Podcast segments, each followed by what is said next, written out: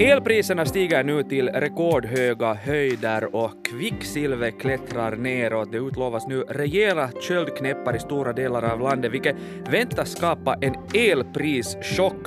Så är elmarknaden verkligen så här extremt väderkänslig eller är det den europeiska energikrisen som spökar i bakgrunden? Kan till exempel kampen om elen snart gå lika het som kampen om oljan när hela världen nu ska börja drivas med el? Det här ska vi diskutera här i nyhetspodden från Svenska Yle. Jag heter eh, Johannes Taberman och med mig har jag vår ekonomiredaktör Patrik Schåman som har tittat närmare på elmarknaden. Hej på dig Patrik! Hej! Som sagt, eh, det talas och skrivs nu mycket om, om de rekordhöga elpriserna. Så här dyr har elen inte varit på typ tio år. Den är nu fem gånger dyrare än förra vintern, fast vintern knappt ens har börjat. Har du själv märkt av att dina elräkningar skulle ha blivit dyrare? Nej, faktiskt inte. I konsumentpriserna har den inte så hemskt mycket ännu kommit den här prishöjningen, men äh, för vissa har det nog märkts redan. Ja, jag har inte heller märkt det, så därför jag har varit lite liksom förvirrad när jag har sett de här liksom rubrikerna om att nu elpriserna går upp. Jag var så här, hmm, vad, vad är det för bra uh, deal uh, jag har? Men jag menar, i något skede lär vi väl börja märka det, eller hur? Kan man, kan man på något sätt förutse när? No, det är ju lite svårt att förutse när, men i princip är det ju så att, att om man har ett elavtal i kraft så borde man vara ganska säker för de här prishöjningarna. Eh, det är sen när man byter elavtal så kan det komma en kalldusch för nästa elavtal kan bli mycket, mycket dyrare. Och sen har vi ju en liten andel kunder som faktiskt har tecknat ett sådant avtal att de ska följa det här elbörspriset. Mm. Och elbörsen är ju där var elbolagen köper sin el. Och det är där var det här priset är jättehögt, så för dem har det nog redan syndats klart. Ja, elpriset är väl lite som bensinpriset, att det liksom hela tiden ändras och rör på sig, men sen förstås, vi har ju inte på samma vis när vi tankar vår bil ett bensinkontrakt som vi har liksom ett elkontrakt. Men, men hur dyr är elen egentligen just nu? Alltså, med elpriset är det ju så att det varierar jätte, jättemycket hela tiden det har att göra med just produktionen och hemskt mycket med konsumtionen också. Så att här kommer höga toppar och djupa dalar och det skulle vara jättekomplicerat att veta för en vanlig konsument sitt elpris på riktigt. Um, men det är just därför de här elbolagen finns däremellan. De ger ett fast pris oftast åt konsumenten och sen så liksom tar de och räknar ut det här att hur stort är det här priset ungefär då i medeltal när det varierar och kastar så här jättemycket. Men det som nu har ju hänt är det att de här topparna har blivit jättehöga och det finns mycket av dem och därför så blir det i längden problematiskt för elbolagen att hålla sådana priser som vi har idag. Mm. Jag menar, jo, eh, det, det, har blivit kallare och det blir kallare här nu. Vintern kommer och det här ökar förstås efterfrågan på el när vi alla ska värma upp våra hus. Men jag menar, vi har ju vinter varje år, så, så vad är det som liksom nu gör att det här elpriset kastar så hemskt mycket? No, det enkla svaret är coronan. Aha. Uh, inte vädret, alltså coronan? Jo, uh, no, vädret lite också. Då är det främst sommaren då det regnar väldigt lite som gör att vattenreserverna i Norge inte är riktigt lika stora som de brukar vara. Och det här gör att när Norge nu säljer ut vattenkraft och också i Sverige, Sverige säljer ut vattenkraft så håller de kanske lite in, de säljer inte så jättemycket som de kanske annars skulle sälja för de vill spara lite vatten för att klara av de toppar som man räknar med att kommer när vintern blir ännu kallare. Men grundproblemet finns i coronakrisen som ledde till faktiskt att man globalt körde ner elproduktion i hela världen och man byggde inte heller på sina reserver så som man brukar. Och sen plötsligt så har ju allt startat igen och nu hänger inte liksom elproduktionen med överhuvudtaget. Och det är där orsaken finns. Det är sen en annan sak det är att när man i Norge och Sverige håller lite inne med att producera den här äh, vattenkraften så kommer det inte så mycket ersättande kraft därifrån som man kanske skulle vilja ha. Men orsaken finns helt enkelt i det att naturgaspriset har åkt upp jättemycket. Äh, I bakgrunden finns också en sån sak att det kommer mindre naturgas än man har varit van med från Ryssland. Så att eh, Europa här lider brist på naturgas. Och det som gör att det här påverkar oss, det här är något som man kanske inte har varit van att tänka. Att det ska vara så här att det att man har liksom elbrist någonstans i Tyskland och Nederländerna och så vidare, att det kan påverka oss här i Finland. Men nu har man ju från nordiska länder dragit sådana elkablar till Europa, de går liksom till Tyskland och Polen och Nederländerna sådana kablar. Och det här gör att de kan köpa sån här el, så när vi vill köpa vattenkraft från, säg Norge, så eh, kommer dit också folk från Mellaneuropa och vill köpa längs liksom med de här kablarna el från Norge till Mellaneuropa och de är beredda att betala lika mycket som de betalar för sin naturgas. Då stiger det här priset för att vi måste ju betala lika mycket för att kunna köpa för annars skulle ju all el säljas dit till de som betalar mera. Men alltså, det är alltså- så som den här elbörsen fungerar. Så, så, så att liksom, det är inte vädergudarna nu som påverkar elpriset utan det är helt enkelt försök att se till att det egna landet har, får, får tillräckligt mycket energi och, och kanske vrider åt de där kranarna för att, för att inte sälja bort för mycket energi, kan man säga det så? Ja, alltså så här, vattenkraften är ju en jätteviktig sån här kraftkälla som kompenserar de här topparna som vi har under året. Vattenkraften är ju så bra för man kan liksom vrida på kranen i det här kraftverket och det strömmar in mycket vatten genom kraftverket eller sen så kan man stänga den lite och så strömmar det lite vatten och det går jättesnabbt och enkelt att göra. Och vi vet att vi brukar behöva mycket vattenkraft på vintern när det blir kallt och vi måste, som du själv sa, värma hus och så här. Och, och de sparar lite på det här och det här är nog en helt vettig strategi. Den här politiken närmast som, som påverkar det här är ju den här covid-nedstängningen som man gjorde då väldigt snabbt. Gamla beslut som nu visar sig att det är inte så lätt liksom att sådär bara starta upp allt det vad man stängde ner då. Allt det här tillsammans blir en sån här soppa som från liksom hela världens globala energipolitik påverkar hela Europa och det rinner över via de här elkablarna över till den nordiska elbörsen och påverkar också oss alla våra elbolag här i Finland. Okej, men, men, betyder det här på något sätt nu liksom att, att med alla de här elkablarna och, och gasrören som, som nu har dragits och dras här och tvärs över Europa, så att, har det liksom fört helt enkelt den europeiska energimarknaden allt närmare Finland och att det är liksom det som då här påverkar också elpriset här hemma hos oss? Jag skulle säga att det är nog den huvudsakliga orsaken. Uh, på sätt och vis kan man säga att, att det här är en försmak av framtiden, dessvärre, för oss. Vi har ju tänkt i Finland att vi ska bygga ut vår elproduktion, vi ska vara självförsörjande så att vi kan garantera att vi har ett billigt elpris. Nu är vi på väg in i en framtid var det här inte fungerar.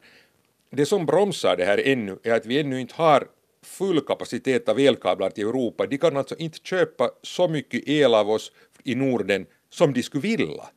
Helt enkelt för att det inte finns tillräckligt mycket kablar.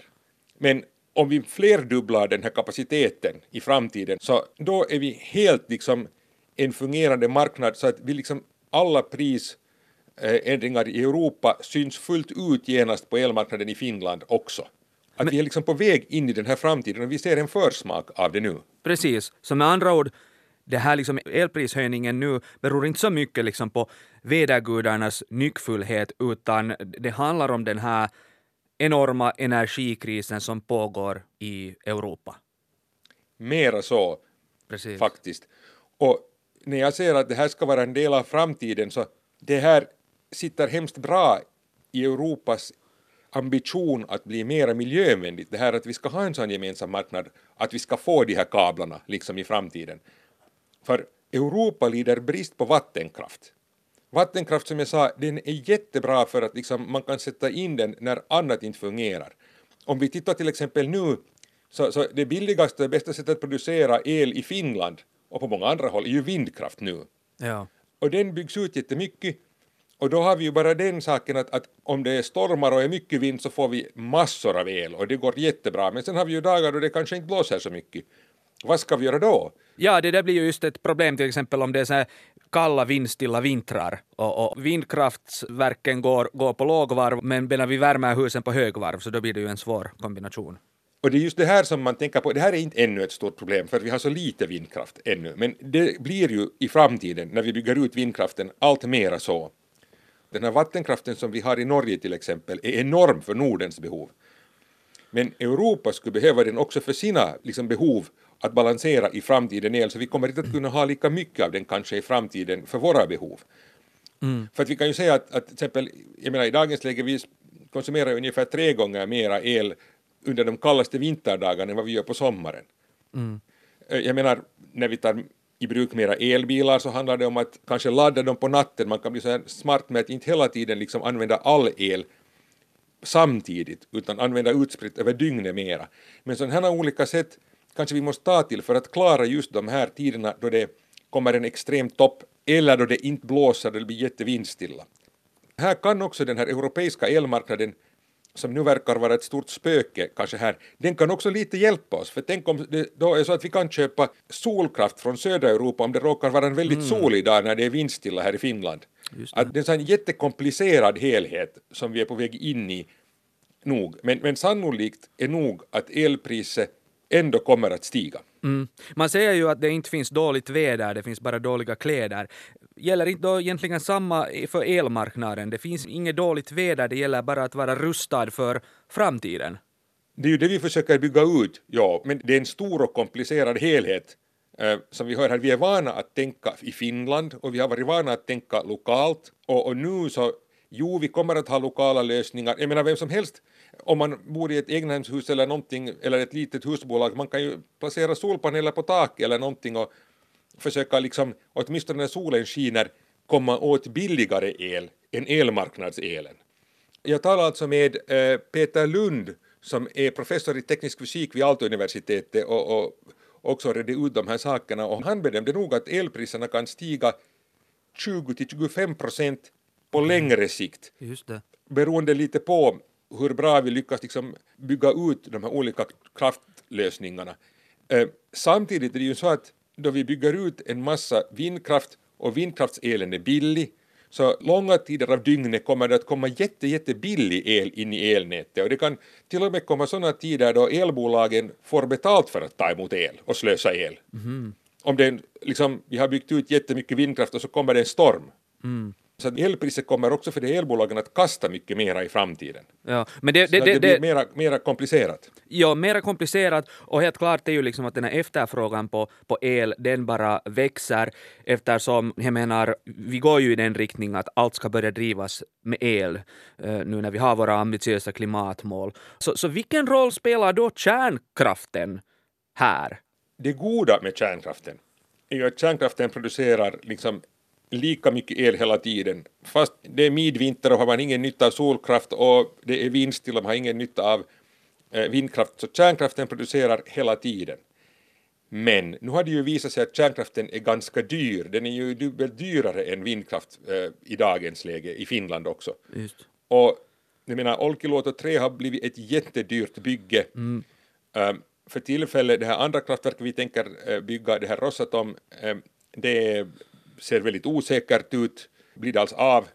Och så kommer vi att stänga gamla kärnkraftverk, så dess roll kan nog inte vara jätte, jättestor i framtiden, trots allt. Det har sin roll, åtminstone ganska länge ännu ser det ut som i vår energiförsörjning, men det som nu växer mycket mera är ju vindkraft, att vi är nog på väg i den riktningen i framtiden. Och, och, och då samtidigt så betyder det förstås att den här liksom väderaspekten får en större roll helt enkelt den får en större roll och vi blir mera beroende av att faktiskt kunna ha sådana då som man då talar om nu då spetskraftverk, åtminstone ingenjörerna talar om det liksom att vad tar man i bruk sen när liksom det, men det främsta spetskraftverket som man använder hela tiden är ju vattenkraften. Mm. Men om det av någon orsak är så att det finns så stor efterfrågan på vattenkraft vid någon enskild tidpunkt att det inte räcker till, vad gör man då? Vad startar man då upp för kraftverk? Det är ju den här en fråga som man måste fundera på i framtiden och, och, och som vi säkert kommer att måste liksom bygga ut på något sätt också i Finland. Ja, men, men helt klart så står, står vi inför en svår elekvation nu när då efterfrågan på el blir allt större samtidigt som, som ett tillräckligt stort utbud liksom inte är garanterat och, och, vi ser det här lite i elpriserna nu redan. Men kan man inte liksom tänka sig att elen håller på att bli den nya oljan som, som alla i världen kämpar om att äh, lägga vantarna på? Ja, det goda med elen är ju ändå att den kan produceras mera utspritt över hela jordklotet. Vi är inte alla beroende av några elkraftverk någonstans i Saudiarabien, mm. utan det kan göras liksom på alla ställen. Men klart är att världen är jätteberoende och kommer att vara jätteberoende av elproduktion. Och i framtiden så, så kommer förstås de länderna som har tillgång till jämn och stabil solkraft att ha en stor fördel här det kan ju hända att, att det är sådana länder som i framtiden kommer att producera bränslen med hjälp av solkraft som vi sen kan använda i spetskraftverk till exempel här i Norden. Ja, intressanta tider på, på elfronten kan man lugnt säga. Tack Patrik Sjåman för att du kom hit till Nyhetspodden och redde ut det här. Tack. Jag heter Johannes Taberman. Fortsätt lyssna på oss.